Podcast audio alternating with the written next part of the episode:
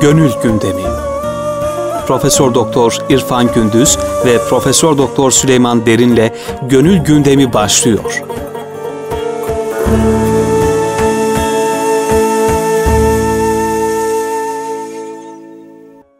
Erkam Radyomuzun pek kıymetli dinleyicileri, bu hafta ilk programımız Gönül Gündemi'nde sizlerle beraberiz. Ramazan'ın ilk gününü idrak ettiğimiz bu mübarek e, efendim vakitlerde sizlere muhterem hocamız Profesör Doktor İrfan Gündüz Ramazan'ın önemi, ehemmiyeti ve bu ayı bu günleri nasıl geçirmemiz gerektiğinde değişik e, efendim konuları ele alacağız. İlk konumuz hocam tabi sıcak ve uzun günler yaşıyoruz. Bazı kardeşlerimiz de sağlıkları konusunda endişe edebiliyor. Esasında Allah Resulü buyuruyor ki e, su mutasihhu oruç tutun e, sıhhat bulun diyor. Allah Resulü bize yani oruçla sıhhati efendim beraberce sunuyor. Sanki bugün hocam bazı çevrelerde böyle bir e, işte efendim e, vücut susuzluk alıyor falan filan diyerek e, biraz oruçtan korkutan, kaç, uzaklaştıran tutumlar da var. Bu konuda hocam biraz şöyle bir şey yapabilir miyiz yani orucun Zaten biliyorsunuz çok hakikaten sağlığa zararlıysa o konuda oruç tutmak gerekmiyor. Şeker hastaları. Zaten Cenab-ı Hak ve inküntüm merda ev ala seferin diye geçiyor. Sağlık bakımından bir defa doktorların fetvası geçerlidir. Eğer Müslüman hazık bir hekim diyorsa ki e, bu oruç sizin sağlığınıza zararlı, oruç tutmaya gerek yok. O zaman fidye necat verirsiniz. Yani oruç, bir, bir sadakayı fıtır miktarı her gün oruç için fukaraya tasadduk edersiniz. Dolayısıyla e, gerçekten esasında oruç ile sıhhat arasında çok ciddi bir bağ var. Efendimizin ifadesi onu gösteriyor. Hatta Cezayir'de bir salgın hastalık oluyor. Fakat bu salgın hastalık hep oruç tutmayanları götürüyor ama oruçlulara hiçbir zarar vermiyor. Sonra bunu Fransa'da Fransa'da doktorlar inceliyorlar bunun sebebi nedir? Şimdi oruç tutan Müslümanların vücudu aç kaldığı zaman vücudun diğer e, damarlarda biriken şeyleri filan yok ediyor hücreler onları yiyerek. Ve dolayısıyla e, bu zararlı toksinlere karşı oruç tutan insanların vücudu daha bağışıklık kazandığı için o mikrop onlara hiç zarar vermiyor. Ama hayır oruç tutmayan adamların vücuduna girdiği zaman bu mikrop taze gıda istediği için vücuttaki kalıntıları yemiyor. O yüzden gelen gıdayı yediği için bunlar bu bağışıklık olmadığı için bu şey bedenlerde ve o, hastalık o insanları öldürüyor. Şimdi e, ben şunu söylüyorum esas biz namazı hayatımızdan çıkarttık aerobik girdi. Bazıları şimdi yogayı devreye evet, sokmaya çalışıyorlar. Evet. Şimdi orucu hayattan çıkarttık şimdi rejim geldi. Diyet geldi. Diyetisyen nezaretinde efendim e, rejim yaparak kilo vermek geldi. Yani Allah Resulü'nün nezaretinde oruç tutmak yerine. Evet yani dolayısıyla oruç tutmak niyetiyle Allah'a ibadet niyetiyle Oruç tutmak esas ibadet ve bu açlık değil. Normal açlıktan çok farklı. Vücut niyet ettiğiniz andan itibaren kendisini odaklıyor. Ne zamana kadar? İmsak kadar ben aç kalacağım. Asit salgılamıyor mesela bir de. Asit salgılamıyor ve esas orucun maddi tarafından ziyade manevi tarafı daha zengin. Neden? Demin Peygamber Efendimizin bu Cibril hadisinde bir ihsan tarifi var. İhsanın esasında hayatımızda yaşandığı bir dönemdir ihsanı gerçekleştirdiğimiz bir ibadet. Allah'ı görür gibi yaşamanın somut örneği oruç. Yani imsaktan itibaren biz iftara kadar olan süre içinde yemeği, içmeyi, ihtiyaç, vücudumuzun ihtiyacı bile olsa yasaklıyoruz. Ve bu Allah'ın huzurunda, Allah'ın bizi gördüğüne inanarak bu işi yapıyoruz. Hiç kimse bizim oruç tuttuğumuzu bilemez.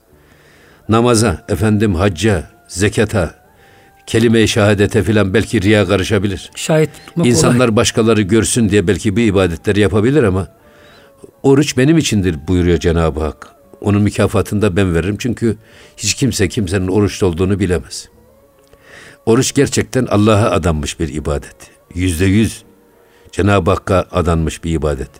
Bu orucun getirdiği şey önce biz gerçekten imsaktan iftara kadar biz yaşatıyor ki bundan sonra da İftardan imsaka kadar da öyle yaşayın diye. Allah'ı görür gibi yaşayın. Bak yeme ihtiyacınız var bu emretti diye yemiyorsunuz. Elinize, belinize, dilinize Allah'ın huzurundaymış gibi hakim olun. Bu anlayışın yaşantıya dönüştüğü, davranışa dönüştüğü ibadet oruç ibadetidir. O yüzden zaten oruçtan uruca derken bizi nasıl miraca yükseltiyor? Miraç nedir? Cenab-ı Peygamber'in Cenab-ı Hak ile buluşması. Peygamber Efendimizin Halık'ına Mevlasına kavuşması. Şimdi ve huve ma'kum eyne ma kuntum. Siz nerede olursanız olun Allah sizinle beraberdir. E doğru. Cenab-ı Hak her yerde zamandan ve mekandan münezzeh herkesle beraber. Her şeyle beraber. Ama mühim olan biz onunla beraber miyiz değil miyiz? Onun farkında olmamız. Esas bizim beraberliğimiz önemlidir Cenab-ı Hak'la. İşte oruç bizi Cenab-ı Hakk'ın huzuruna götüren ve Cenab-ı Hak'la bizi buluşturan bir ibadet. İstesek de yiyemiyoruz çünkü o görüyor bizi. Dolayısıyla burada e, orucun insanı nasıl miraca yüksektiğinin en güzel göstergesi de bu. Öbür taraftan gerçekten insan melekleşiyor oruçta. Şimdi tasavvufun üç tane temel prensibi var. Kılleti taam, kılleti kelam, kılleti menam. Yani az yemek, az uyumak ve az konuşmak. Şimdi bunları biz basit gibi görüyoruz da Mevlana Mesnevi'de diyor ki Cenab-ı Hak insanları üretimde değil tüketimde eşit yaratmış. Yani her insanın günlük kalori ihtiyacı 2500 kalori. Kral da olsa 2500 kalori, hamal da olsa 2500 kalori. Ama ben kralım arkadaş günde 10 bin kaloriyle besleneceğim derseniz 30-35 yaşında bir şeker hastalığı gelir.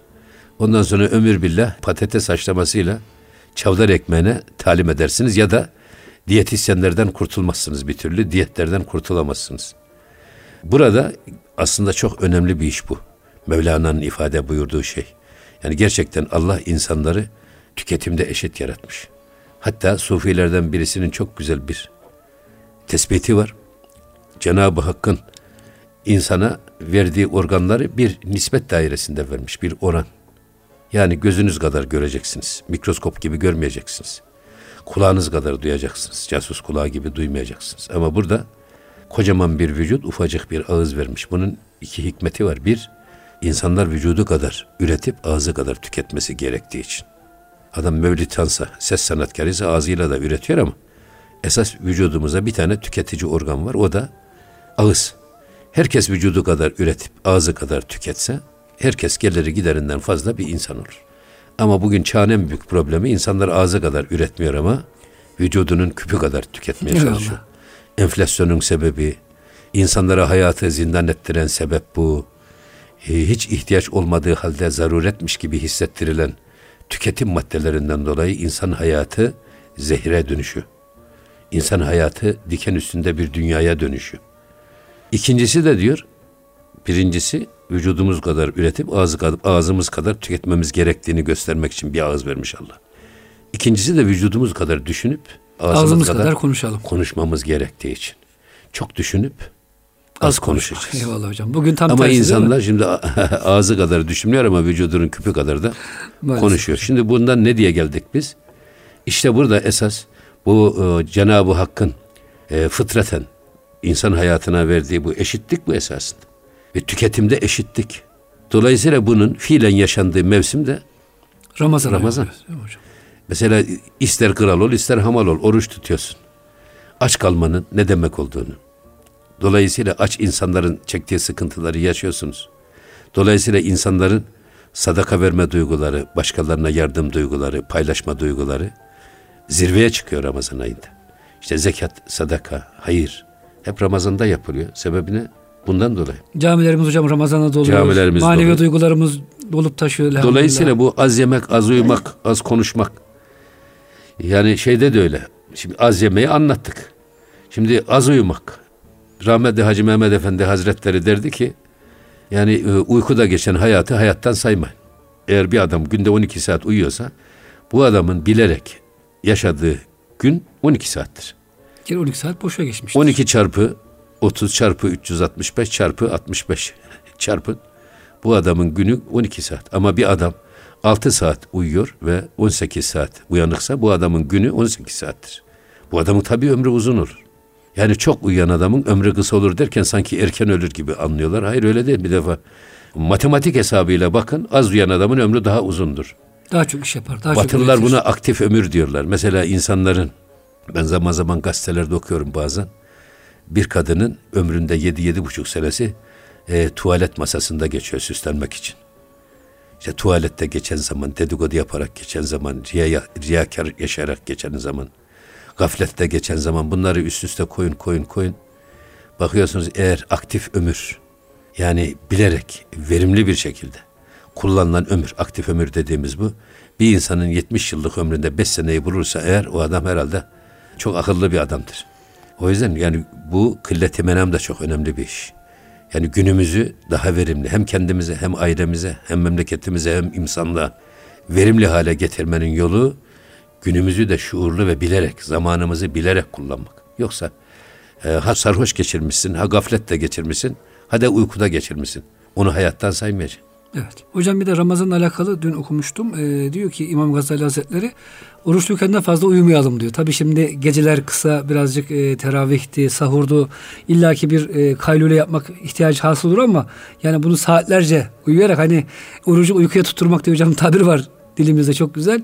Bundan da kaçınmak lazım. Yani sahurdan sonra bir yatalım böyle ikindiye kadar falan. Şöyle e, burada da fıtrat ölçüsünü kaçırmamak lazım. Ve cealnen nehara maaşen ve cealnel leyle libasen.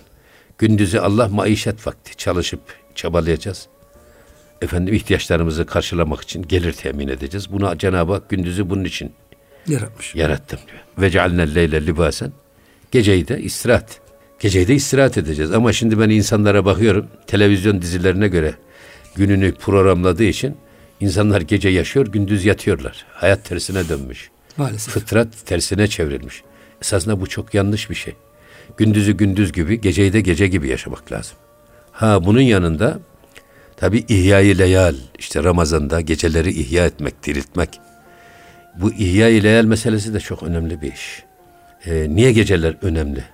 Müzzemmil suresinde Cenab-ı Hak, ey örtülere bürülü peygamber, uyuma kalk, gecenin yarısını, yarısından biraz fazlasını, hiç olmazsa üçte birini kalk, ihya et. Uyanık geçir, ihya etmek o. Evet. Niye? İnna senülki aleyke kavlen sakila. Sana çok ağır bir söz yükleyeceğiz. Sana vahiy indireceğiz. Şimdi Peygamber Efendimiz'e vahiy gece mi gelmiş, gündüz mü gelmiş?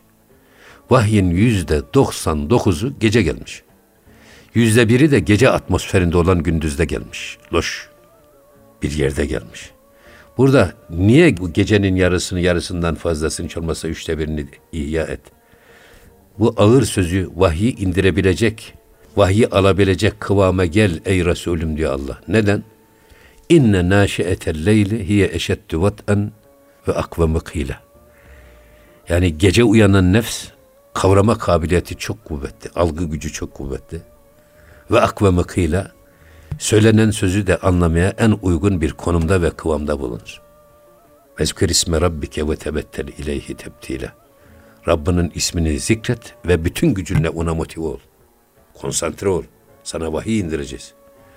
Şimdi mesela inna enzelnahu fi leyletil kadir. Kadir gecesinde indirdik var. Öbür taraftan inna enzelnahu fi leyletin mübareke var. Biz mübarek kutsal bir günde indirdik. Hep leyl geçiyor hocam. Leyl geçiyor. Ama gündüz indirdikte bir tek ayet kerime yok. Evet. Ha neden? İnsanoğlu yedi organıyla dış dünya ile irtibatlı. Yani gündüz yaşarken dikkatimiz darmadağınık. Gözümüz gördüğüyle meşgul, kulağımız duyduğuyla meşgul, beynimiz düşündüğüyle meşgul. Her gördüğümüz şey bizi çok yoğun meşgul ediyor. Şimdi biz konuşmak diyoruz mesela kılleti kelam. Konuşmak basit bir iş mi? O kuracağımız cümle önce beynimizde tasarlıyoruz. Bütün beynimiz o, meşgul o, o konuşacağımız söze yoğunlaşıyor ve beynimiz bununla meşgul oluyor. İşte esas Allah'a yoğunlaşabilmek için bu lüzumsuz ilgi ve alakalardan kopmak gerekir. Oruç bunun en güzel örneğidir. Lüzumsuz, faydasız ilgi ve alakalardan kurtulmak. Kişinin kendisine ve ailesine, topluma faydası olmayan işlerden kendisini uzak tutması. Min husni İslamil mer'i terkuhu mala yani. Evet. Faydasız işten, faydasız sözden, faydasız adımdan, faydasız amelden, faydasız davranıştan sakınması kişinin ahlakının güzelliğindendir. Aslında biz bir sözü söylemeden önce kendi içimizde hesabını bunu yapmamız lazım en faydalı olduğuna inandığımız şekilde o cümleyi kurup söylememiz lazım. Ya da söyleyeceğimiz sözün faydası varsa söyleyelim, yok yoksa susalım. Hocam o zaman şunu gündeme getirebilir miyiz? Yani Ramazan'da bazı kardeşlerimiz yani oruçluyuz ya artık ciddi iş yapamayız. Hafif eğlenceler olsun böyle filmler seyredelim falan gibi hocam. Birazcık boş işlere de bazı kesimlerde en azından bir teşvik var. Yani eğlence hayatına doğru. Hele biraz hocam iftardan sonra. Yani artık iftar yapıldı tamamen eğlenceye Hani bazı televizyon programları falan İşte bunu teşvik burada, ediyor. burada benim söylemeye çalıştığım iş esas işte ihya ile yar. Evet. Yani bu sadece peygamberlere vahiy gece gelmiyor. Mesela ben doktora tezimi gece yazdım. Şimdi makale yazacak olsam gece yazarım. Yani gündüz konsantre olamıyorum. Ya da gündüz gece atmosferine Sakin bir yer, sakin, loş, loş şu bir yer. Orada olursa gene o konsantreyi sağlıyorsun. Ses yok, gürültü yok. Evet. Evde kimse yok. Yani evde olsan ne olur? Mesela biz evde kıldığımız namazdan bir derece sevap alıyoruz. Camide kılarsak 27 derece. Neden? Evde telefon çalıyor, kapı zili çalıyor. Hanım bağırıyor, çocuklar geliyor, torunlar ayağına dolaşıyor. Alttan üstten televizyon sesi geliyor. Ondan- yani Dolayısıyla orada sizin yoğunlaşmanızı zorlaştıran yoğun bir ilgi ağı var çevrenizde. Bunlardan koparak camiye gittiğiniz zaman orada siz bu alakalardan kopup Allah'a yoğunlaştığınız için, motiv olduğunuz için orada alacağınız ecir 27 derece daha fazla. E, dolayısıyla burada gerçekten Ramazan'ın en önemli sağladığı şeylerden bir tanesi de bu geceyi ihyal mesela teravih namazı. Sadece teravih namazı yetmez. Ondan sonra zikir, tesbih, evrat, eskar. Efendim hatta e, kamil insanlarla bir araya gelip sohbet. Bunlar Ramazan'ı en verimli hale getirmenin yolları. Uykuda da geçirmemek lazım. Yani niye uykuda geçen hayat edemin niye hayattan saymıyoruz? Evet. Biz bizim için bilerek, inanarak, şuurlu bir şekilde değerlendirdiğimiz her vakit çok büyük bir ganimet. Bazen biz burada bir e, yanlışlık yapıyoruz. Ya geçmişle uğraşıyoruz. Halbuki geçmişle uğraşırken önümüze gelen zaman kaçıp gidiyor. Bak bizi geçmişle uyalanmak önümüzdeki ganimet olan zamanı heba ediyor. Bazen de geleceğin hayalleriyle uğraşırken önümüzdeki fırsat gelmiş gitti mi bir daha geri gelmiyor. Biz esas içinde bulunduğumuz o anı dört dörtlük 24 ayar değerlendirsek geçmişimizde çok sağlam olur. Geleceğimizde garanti olur. Aslında geçmişimizi de çürüten, geleceğimizi de yok eden şey esasında içinde bulunduğumuz anı değerlendirmeyip de bunu ya geçmişe takılarak ya da gelecek hayalleriyle bu anı heba etmemiz, heder etmemiz. Dolayısıyla ister gaflet olsun, ister uyku olsun, ister faydasız, lüzumsuz işlerle biz bu anımızı kaçıralım. Bana göre esas en büyük ziyan budur. Dolayısıyla biz Ramazan'a doğru gittiğimiz e, şu günler, Ramazan bugün başlamış. Bütün dinleyicilerimizin Ramazan'ı şimdiden mübarek olsun. Ve Ramazan ikliminde Rabbim bizi kendisine kul Habibine layık ümmet eylesin. Amin. Ve bu şuurdan asla uzak durmayalım. Hocam bir de şu konu hatırlatarak bir ara vereceğiz inşallah. Ee, İmam Gazali Hazretleri buyuruyor ki yani Ramazan'da diyor üç öğünde yediğimizi iki öğüne sıkıştırmayalım. Oruç tutalım ama yani biraz kılleti tamamdan geldik buraya. İftar ve sahurlarda hocam fazla abartmamak lazım herhalde. Gerçi tabi davetler çok oluyor. İnsan da misafirine ikram etmek istiyor ama bilhassa iftar sofraları hocam bazen işkenceye dönüşebiliyor. Demin söylediğim benim şey var. Esasında günlük 2500 kalori mi e, tüketme ihtiyacınız? Kralda olsanız mı buna ihtiyacınız var? Hamalda olsanız mı buna ihtiyacınız var? Bunu aşmamak lazım. Sadece Ramazan içinde, Ramazan'dan önce de sonra da aşmamak lazım. Aşarsanız o zaman obezite dediğiniz bir bela başınıza musallat oluyor. Bu da dizinize vuruyor, belinize vuruyor, gözünüze vuruyor. Yani hayatınızı allak bullak ediyor. Dolayısıyla her zaman için ölçülü, az yemek, az uyumak ve az konuşmaya dikkat etmek lazım. Tabii burada Ramazan'da şimdi beş yıldızlı iftarlar, halbuki bizim fakir fukarayla bir araya gelip onlarla beraber aynı sofrada yemek yemek. Bakın bu iftar sofraları çok önemli. Tekkelerde Ramazan'da olduğu gibi Ramazan'dan önce de sonra da mutfaklar açık. Tekkede hep çorba içilir. Sebep ne? İnsanları siz bir sofrada gözde yakınlaştırdığınız zaman onları gönüllerde de yakınlaştırırsınız. Gözde yakın olan gönülde de yakın olur. Gözden ırak olan gönülden de ırak olur. Hatta velinin birisi öyle söylüyor. Aynı sofradan yemek yiyenler aynı annenin memesinden süt emenler gibi kardeş olur. Ya. Sofralar insanı gözde değil gönülde de yaklaştırıyor. Bugün bizim Ramazanlarımızın Allah'a şükür şehirlerde, ilçelerde kurulan Ramazan çadırlarıyla efendim bir şölene, bir manevi zina, ziyafete dönüştürülüyor. Orada fakir, fukara, zengin hepsi bir karşılıklı yüz yüze geliyorlar. Bunlar bir yakınlaşmayı ve kaynaşmayı getiriyor. Unutmayalım ki sevinçler paylaşıldıkça büyür, sıkıntılar paylaşıldıkça küçülür. İşte Ramazan sevinçlerimizin paylaşılarak büyütüldüğü, sıkıntılarımızın da paylaşılarak küçüldüğü bir ay. Bunun kıymetini bilelim. Hocam şöyle diyelim o zaman. Bu ilk bölüm bu şeyler e, neticelendirelim inşallah. Yani 100 kişiye lüks otelde iftar vermek yerine belki aynı parayla 1000 kişiye çok rahat değil mi hocam? Daha güzel bir ortamda, nezih bir ortamda iftar verilebilir. İftar verin. Hayır. Ramazan paketi verin. Paketi verilebilir. Fakir fukara ailelere bir, bir ay yetecek bir şey verin ne olacak? Ve hocam halimiz vaktimiz olsa bile zaman zaman gidip bu Ramazan çadırlarında iftar yapıp herkesle beraber Tabii, o atmosferi tabii. paylaşmak. Evet. Hakikaten hocam şimdi Ramazan ayı paylaşım ayı. Yani teravihte beraberiz bütün kardeşlerimizle, oruçta eşitiz. İftarla da lütfen e, ayrımcılık gibi olmasın. Tabii ki insan davetliyse birazcık fazla ikram etmek ister. O ayrı konu ama olabildiğince hocam tabii olursak bu konuda Halettin Karaman hocamız geçen sene bir yazı yazmıştı. Bu diyor ben 1950 yıllarında Erenköy'de vaizlik yapardım. Topbaş ailesinin büyüklerinden bahsedeceğim. Belki siz daha iyi tanırsınız. Bunlar diyor her gün iftar sofrası açarlardı. Böyle mütevazi iftarlar ama mahallenin işte efendim e, hamallarına, başka bir gün fayton sürücülerine falan filan giderken de bunlara diş kirası verirlerdi.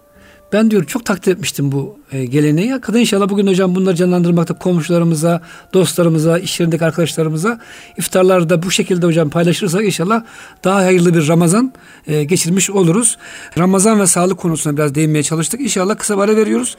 İkinci bölümde Ramazan ve Kur'an konusuna hocam gireceğiz. Hakikaten çok önemli bir konu. Şimdilik hoşçakalın efendim. Erkam Radyomuzun pek kıymetli dinleyicileri yine gönül gündeminde ikinci bölümde sizlerle beraberiz. Allahü Teala bu idrak ettiğimiz Ramazan ayını hepimiz için hayırlı mübarek eylesin. Hocam şimdi tabi Ramazan deyince aklıma hemen Kur'an geliyor. Yani Allahü Teala bize öyle güzel bir kitap göndermiş ki. Hele bu kitabı Ramazan'da okumak hocam değil mi? Oruçluyken okumak daha farklı. Zaten biliyorsunuz sünnettir e, mukabeleler. Allah Resulü e, Cebrail Aleyhisselam ile e, iki kere en son ömründe yapmış oluyor mukabeleyi. Hocam Ramazan ve Kur'an bu konuda nasıl bir tavsiyede bulunuruz? Tabii esas Ramazan'a Ramazan'a kıymet veren, Ramazan'ı diğer aylardan ayıran en önemli özellik Kur'an ayı olması. Kur'an ayı olması nereden geliyor? Estaizu billah şehru ramazanellezî ünzile fihil Kur'an. Kur'an kendisinde indirildiği için Ramazan şerefleniyor. Ya.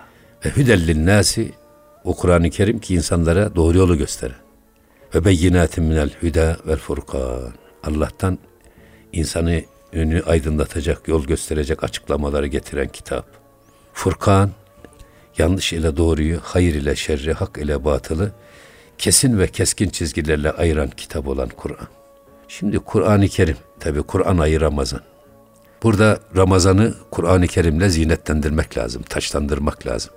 Kur'an-ı Kerim'i okuyarak, Kur'an-ı Kerim'i dinleyerek, Kur'an-ı Kerim'i anlayarak, Kur'an-ı Kerim'i yaşayarak.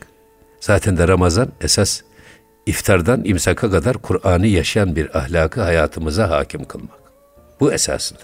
Peygamber Efendimiz canlı Kur'an, Kur'ansa Evet. cansız peygamber.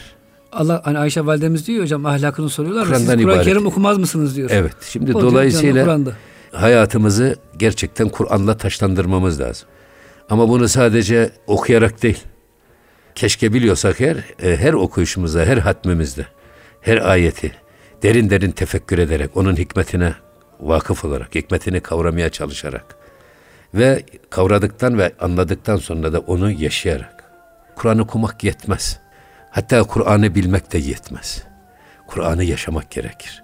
Cenab-ı Hak Kur'an-ı Kerim'de innellezine amenu ve amilus salihat. Evet. Ey inananlar diyor ama bir de hemen arkasından ve amilu Es-salihat. inandıklarını yaşayanlar. Amiluyla da yetinmiyor. Böyle bir pekiştirme. Amilus salihat. İnandığını en güzel biçimde yaşayan ve kendisini çevreden görenlere imrendirecek bir tavır ve edada yaşayan. Şimdi kirpi gibi bir görüntüyle, gözüyle, kulağıyla, diliyle, eliyle, ayağıyla hep çevresini rahatsız eden ve sevimsiz bir yaşantı sergileyen bir adamın Müslümanlık iddiası boşuna bir emektir. Her bir Müslümanın diplomatik bir misyonu var. O da nedir? Sadece sözümüzle değil, önce halimizle, söylediklerimizi yaşayarak, çevremizdeki insanlara örnek olmak, onlara idol olmak ve onları da biz kendimize benzetmeye çalışmak. Bunun için imlendirmemiz lazım. Mesela ben hep şunu söylüyorum. Siz karşınızdaki insana saygı göstermezseniz ondan saygı beklemeye hakkınız yok. Kesinlikle. Saygın olmanın yolu önce saygı göstermekten geçer. Karşınızdaki muhatabınız olan insanı onore etmezseniz, ona saygı duymazsanız Ondan sizin de saygı beklemeye hakkınız yok. O zaman önce biz saygı göstermek zorundayız. Dolayısıyla burada en önemli mesele halimizle, kalimizle, yaşantımızla örnek olmak. Sadece komşuluğundan dolayı komşusu gayrimüslim ailenin hidayetine sebep olmuş çok örnekler biliyorum ben.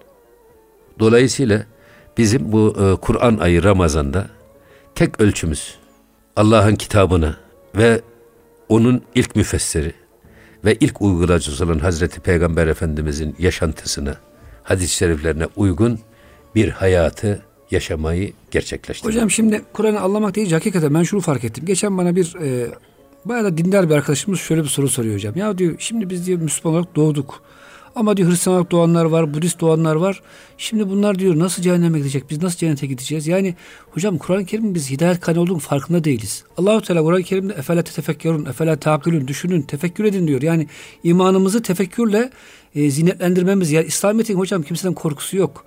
Allah semadan, yıldızlardan, güneşten, bütün tabiat olaylarından bahsediyor ve düşünün diyor. Ben de ufak bir hata şey bulamazsınız, kusur bulamazsınız. Gökyüzünde bir çatlak bulamazsınız diyor. Halbuki diğer hocam tabi tarif edilmiş kitaplarda bu yok. Şimdi böylesi hocam beyine dediniz biraz önce. Hidayet kaynağı bir kitabımız varken yani bunu okumuyoruz, anlamıyoruz. Anlamadığımız için de hocam zannediyoruz ki bütün diğer dinlerde de böyle şeyler var.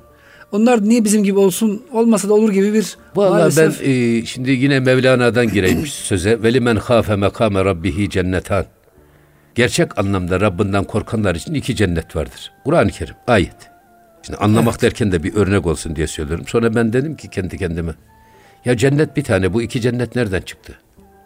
Bütün tefsirlere baktım. Ama yani beni böyle tatmin edecek bir yorumu ben Mevlana Celaleddin Rumi'de buldum. Orada diyor ki buradaki iki cennetten birincisi dünyadaki cennettir. Eğer bir Müslüman Allah'ın kitabı peygamberin kavline göre yaşarsa ve kalbindeki bütün kötü ahlak ve onun e, tezahürlerini ortadan kaldırır. Güzel ahlakı kalbinde, yüreğinde egemen kılarsa önce bu adamın bir defa yüreğinin içi cennet gibi olur. Ne kibir, ne haset, ne gurur, efendim ne başkasını karalamak, ne başkasının ayağına karpuz kabuğu koymak. Bütün bunların hiçbirisi olmaz. İnsanı zaten böyle diken üstünde bir dünya yaşattıran duygular bunlar. İnsanın evet. içini kemiriyor. Haset mesela. Bunlardan kurtulduğunuz zaman diyor ki önce bu insanın yüreğinin içi cennet gibi olur. Sonra bu adamın beyninin içi cennet gibi olur. Kalbi selim sahibi olur. Daha sonra bu adam kendisine barışık bir adam olduğu için evi de cennet gibi olur. Huzurlu olur. Ne kompleksi var adamın ne kaprisi var. Komşusuyla kavga Kendisiyle etmez. barışık bir insan. Zaten kendisiyle geçindi mi bir adam herkesle geçinir. Kendisiyle geçinemeyen adam da kimseyle geçinemez. Bu adamın komşusu, komşuluk ilişkileri cennet gibi olur. İş yeri hakeza cennet gibi olur. Dolayısıyla birinci cennet budur diyor. Eğer dünya ahiretin tarlasıysa diyor, öte dünyada gelecek cennet lütfu ilahi işi ya nasip olur ya nasip olmaz. Bizim görevimiz önce şu birinci cenneti dünyada yakalamak. Bu cenneti dünyada ekersek eğer, umarız ki Allah öbür tarafta da bize Firdevs-i Ala cenneti verir. Ama eğer bu dünya ahiretin tarlasıysa önce cenneti burada yakalamak lazım, burada ekmek lazım. Burada buğday ekip de öbür tarafta çavdar biçmek yok. Ya burada cehennem ekip de herkesi burada cehennem ekip de orada cenneti beklemeye hiç kimsenin evet. hakkı da yok. Tabi burada işte demen söylediğim esas iş yani Ramazan'da bu cenneti yakalamak. Gönlümüzü, işimizi cennet gibi yapmak. Beynimizi, aklımızı cennet gibi yapmak. Yuvamızı cennet gibi yapmak. Hocam bu ara çevremizi cennet gibi yapmak. E, Kur'an-ı Kerim'le alakalı Diyanetimizin de güzel çalışmaları var. Mesela bazı camilerde e, hatimle beraber Kur'an-ı Kerim'in mealini hatim etme gibi. Yani önemli noktalarını diyeyim. Böyle Kur'an-ı Kerim'in anlaşılmasına yönelik çok güzel çalışmalar var hocam. Belki e, sevgili dinleyicilerimiz bu tür Kur'an-ı Kerim'i de anlama Vallahi yani, bu tabi meallen olmaz bu Süleyman'cığım. Ben, meallen olmaz kesin. Hocam yani şimdi tefsir yani manasını İstiklal. Marşı'nı tabii, tabii. E, İngilizce çevirin okuyun. Sıradan bir şarkıyı Arapçaya çevirin okuyun. Arapça bir şarkıyı Türkçe'ye çevirin okur. Olmaz bu. Kesinlikle yani meal asla Kur'an-ı Kerim'in aslını karşılamaz. Hocam ya, yanlış aktardım. Meal değil de daha çok önemli noktalar. Ama okuyun, burada işte esas eskiden bunun adına diyelim. hikmet demiş. Tabii. Hikmet. Hikmeti teşrih. Evet. Yani e, Cenab-ı Hakk'ın emir ve yasaklarının niçin ve nedenleri. Bir Arap atasözü var. Levlem yekun sualun lime ve ma lekânen nasu kulluhum ulema. Eğer niçin ve neden sorusu olmasaydı herkes, herkes alim, alim olurdu. Şimdi hikmet dediğimiz şey Allah'ın emirleri. Biz e, akılcı değiliz ama akılsız da değiliz. Evet. Çünkü akl olmayanın mükellefiyeti yok. Ama biz ilahi emir ve yasakların ya da Peygamber Efendimizin emir ve yasaklarının gerekçelerini, niçin ve nedenlerini çözüp önce kendimizi ikna etmemiz lazım, içimizi. Ondan sonra da başkalarını da öyle ikna etmemiz lazım. Dolayısıyla bizim muhatabımız akıllı insanlar. Akıllı insanlar olunca bizim bu gerekçeleri ortaya koyup niçin ve nedenleri ortaya dökerek e, muhatabımız da ikna edelim ki o da benimsesin. O da bunu yaşamaya çalışsın. Dolayısıyla bugün esas bizim ihtiyacımız Kur'an-ı Kerim'in anlaşılması derken sadece okumak değil. Bunu Araplar da anlamıyorlar. Okuyorlar, manasını bile anlıyorlar ama evet. yalnız hikmetine vakıf olamıyorlar. O hikmeti yakalamak lazım. İşte bu konuda İbnül Arabi, işte efendim e, İmam-ı Gazali, İmam-ı Rabbani, efendim e, Mevlana Celaleddin Rumi bunlar Şah Veliullah Dihlevi, Hakim Tirmizi bunlar hala açılmamış, hala anlaşılmamış çok büyük alimler. Ve bunları realist olarak yani her insanın kendi içinde yaşadığı şu anda yaşadığı sıkıntıları, hafakanları, kendi iç dünyasındaki burkuntuları giderecek şekilde ortaya koymak. Bana göre esas Kur'an-ı Kerim'in anlaşılması böyle olmalı. Bunun için gerek yazılı, gerek görsel, gerek camilerimiz hepsi buna seferber olmalı. Diyanet İşleri Başkanlığımızın çok güzel çalışmaları var. İnşallah çok daha güzel bir İnşallah. geleceğe doğru yürüyoruz. Peki hocam Kur'an-ı Kerim'de e, ki şeyi yaşamaya çalıştık inşallah. Bir de bu konuda hocam Ramazan'da biraz daha bir halvet hayatı, biraz daha Allah ile beraberlik, oruçtu, Kur'an'dı, namazdı, geceleri ihyaydı. Bu, bu konuda hocam... Aslında şöyle söyleyelim, halvet değil de esasında halvetler encümen Ramazan. Daha hocam tasavvufi oldu. Yani evet. şimdi e, halvet, yalnızlık. Dağ başında ya bir köşeye çekilip evet. toplumdan kendimizi tecrid ederek. Orada kendimizi ibadet yoğun bir hayata. Güzel bir şey bu esasında. Fakat bunun da hedefi esas orada kalmak değil, dağ başında kalmak değil esas, çarşının içine çıkmak. Dağ başında kalarak kendimizi şarj ediyoruz, ediyoruz. Sonra çarşının içine çıkarak orada deşarj olacağız. Bunun da hedefi çarşı içi. Ama esas oruç tam bir melamet meşrebi içerisinde, hayatın içerisinde halvet yaşamak. Hayatın içinde Cenab-ı Hak'la beraber olmak. Yani elimiz işte, gönlümüz hak ile oynaşta olacak. Elimiz karda, gönlümüz yarda. yarda olacak. Bunu yaşatan, bunu hayata geçiren ibadet oruç ibadeti. Toplumdan kaçmayı asla tasvip etmiyor. Toplumun içinde olmayı. Ama toplum içinde Allah'la beraber olma şuurunu da bir an bile kaybetmeden hayatımızı bu şuura göre tanzim etmeyi bize gösteren bir ibadet. Yani ama e, itikaf var. Ramazan'ın mesela son 10 son gün. 10 gün hocam itikaf nedir? Sünnet. İnsanın son 10 günde yoğunlaşması ukuf, yoğunlaşmak, konsantre olmak. Son 10 günü. Ama Ramazan'ın başından sonuna kadar da zaten bir yoğunlaşma var.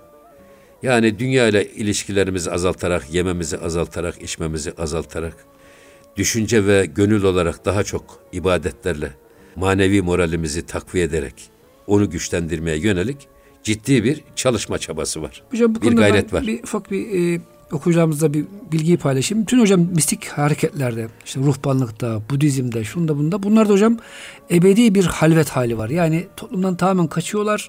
Bütün vakitlerini yani dağ başında veli olmaya çalışıyorlar. İki nispeten kolaydır. E, hanım derdi yok, çoluk çocuk derdi yok.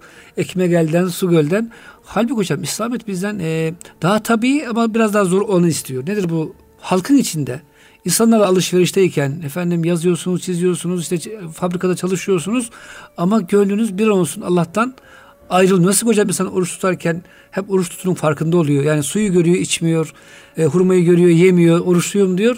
Bunun gibi hocam yine bir hadis-i şerif aklıma geldi. Sizden diyor biriniz oruçluyken biri geri sataşırsa ene saimün ene saimün desin. Yani ben oruçluyum. Ben şu anda Allah'ın beni gördüğünün farkındayım. Esasında hocam belki bu hali bütün zamanlara yaymak lazım. E, tabii Ramazan 30 gün. 30 gün bunu yaşatıyor ki Ramazan'ın dışında da alışsın da devam ettirsin. Ya ben Allah ile beraberim şimdi ama evet. ben kavga dövüşe girişme. Evet şimdi burada orucu sadece bir defa şey olarak düşünmek doğru değil. Ağızda tutulan bir oruç. Evet hocam buna girelim şimdi Gözümüzün yavaş yavaş. orucu, kulağımızın yani orucu, elimizin orucu, orucu, ayağımızın orucu. Aslında insanın bütün hatta düşünce dünyamızın orucu. Yani her şey aklımız, beynimiz, elimiz, ayağımız, ağzımız, dilimiz, gözümüz, burnumuz her şeyle oruç tutmak. Bu da nedir? Allah'ın bak dediğine bakacaksın, bakma dediğine bakmayacaksın. Defa orucu böyle düşünmek lazım.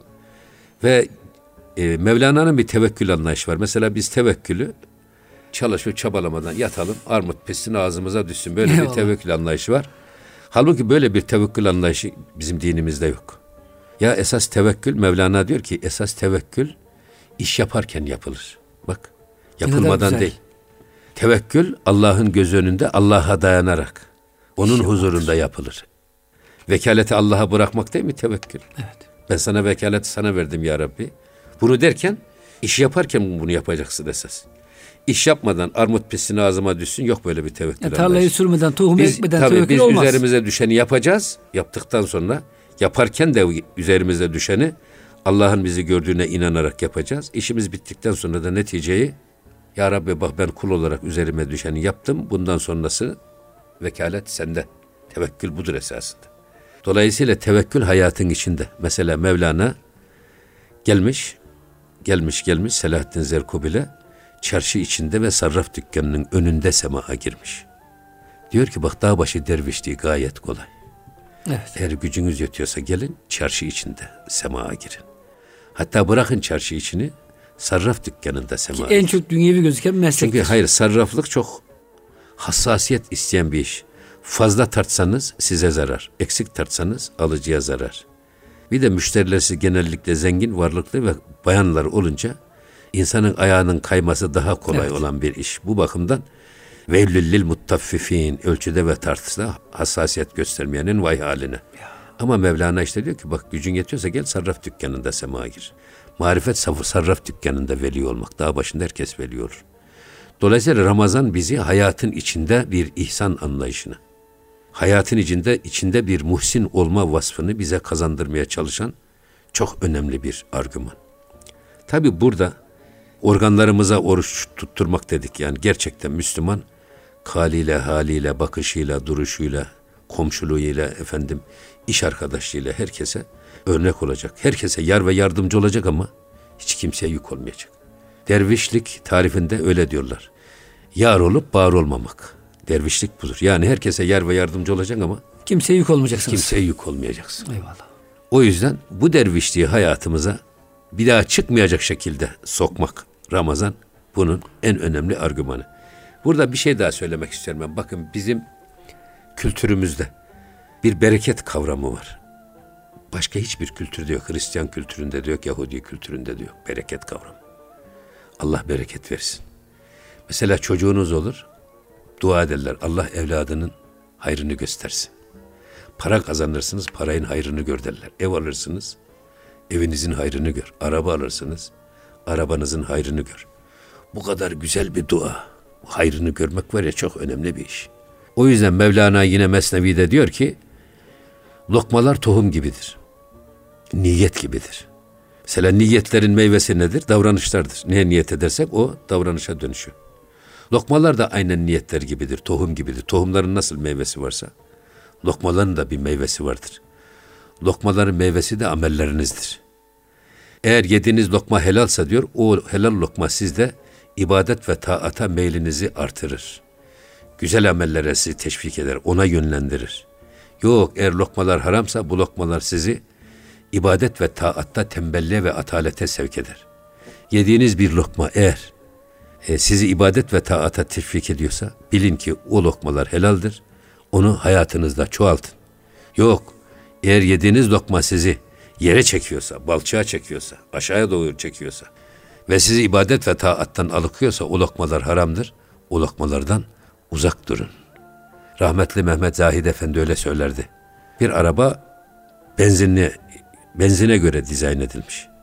Ya bu benzinli motora ya şu şeker eritelim bunun suyu çok tatlı olur bunu koyalım dediğiniz zaman o motor yakar ve o araba çalışmaz. Aynen insan vücudunu da Cenab-ı Hak helal rızka göre dizayn etmiş. Helal rızık insanın önünü açar, ufkunu açar, basiretini açar. Siz hep iyiye ve güzele doğru gidersiniz. Ama haram lokma da tam böyle şey gibi sizi aşağıya çeker, balçığa çeker. ibadet ve taatta atalete sevk eder. Onlardan da mutlaka kaçınmak lazım. İşte bu yüzden bu Ramazan'da hem Ramazan'ı bozan şeyler, bozmayan şeyler diye soruyorlar da mesela e, abdesti ne bozar?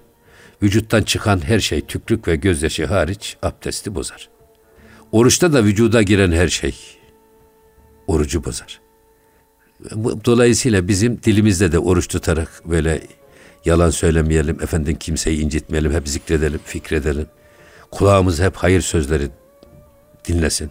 Abdest alırken, kulağımızı yıkarken ne dua ediyoruz? Allahümme cealni minellezine yestemi'unel kavle feyettebi'une ahsene. Kulağımızı hep güzel şeyleri duyan ve ona uyan kulaklardan eyle. O zaman hocam şimdi bir kardeşimiz Ramazan'da oruç tutarken mesela lüzumsuz filmler seyretse, abuk subuk filmler seyretse, ne bileyim yani kulağına olmayacak şeyler dinlese. Hani Allah Resulü hocam bu konu hadis-i şerif de var. İki e, kadın böyle kusacak hale geliyorlar açlıktan falan perişan düşüyorlar. Allah Resulü izin istiyorlar. Biz oruçlarımızı bozabilir miyiz? Deyince Allah Resulü zaten orucu bozdunuz diyor. Onlara bir fincan gibi hocam kap gönderiyor. Kusun bakalım.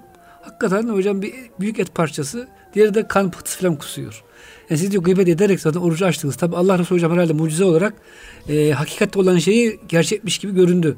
Ama hocam bugün maalesef bir kısım kardeşlerimiz ya kendimiz nefsimizi de ayrı tutmayalım. Yani Ramazan'da biraz boş vakit hani böyle iftara yaklaştıkça son 3 saat 5 saat vakit öldürelim, vakit geçirelim. Bir an önce vakit geçsin diye bazen olmayacak yani filmlerde falan filan da gıybet ortamlar oluşabiliyor. Hocam bunu da okuyacağımızı hatırlatalım değil mi yani böyle bir... Valla demin benim söylediğimiz şey o. Bak fela tekilni ila nefsi tarfete aynin ve la ekalle min zalik. Efendimiz Aleyhisselatü Vesselam'ın duası Ya Rabbi beni göz açıp kapayıncaya kadar kısa bir an içinde olsa beni nefsime bırakma. Beni senden gafil bırakma.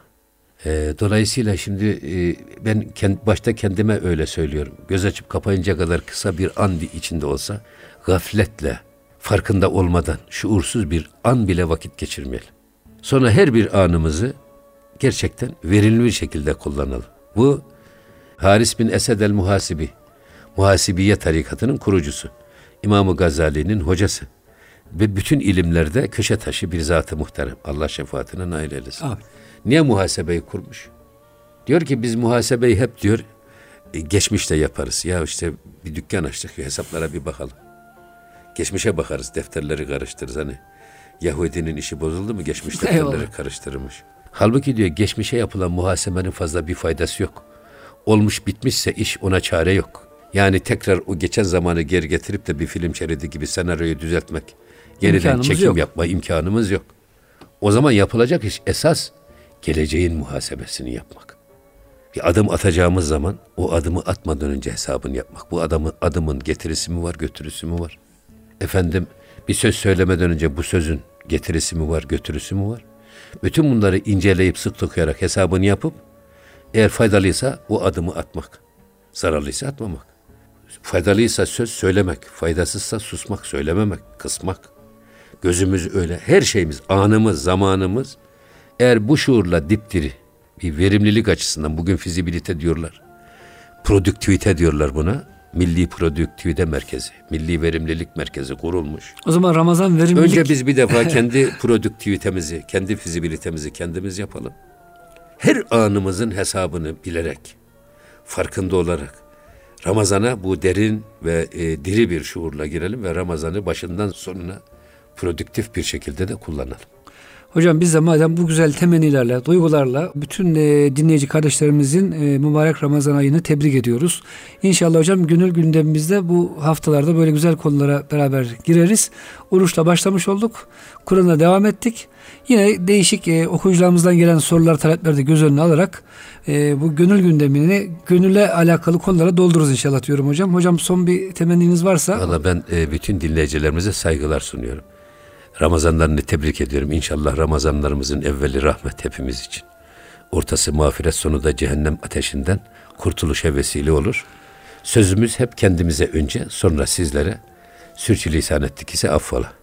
Bütün e, dinleyici kardeşlerimize biz de hayırlı Ramazanlar, hayırlı teravihler diyoruz. Allah ibadetlerimizi kabul eylesin. Bir önümüzdeki haftaki programda görüşünceye kadar hoşçakalın. Allah'a emanet olun efendim.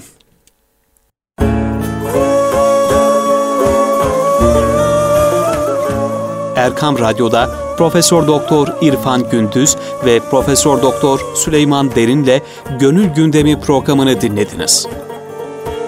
Müzik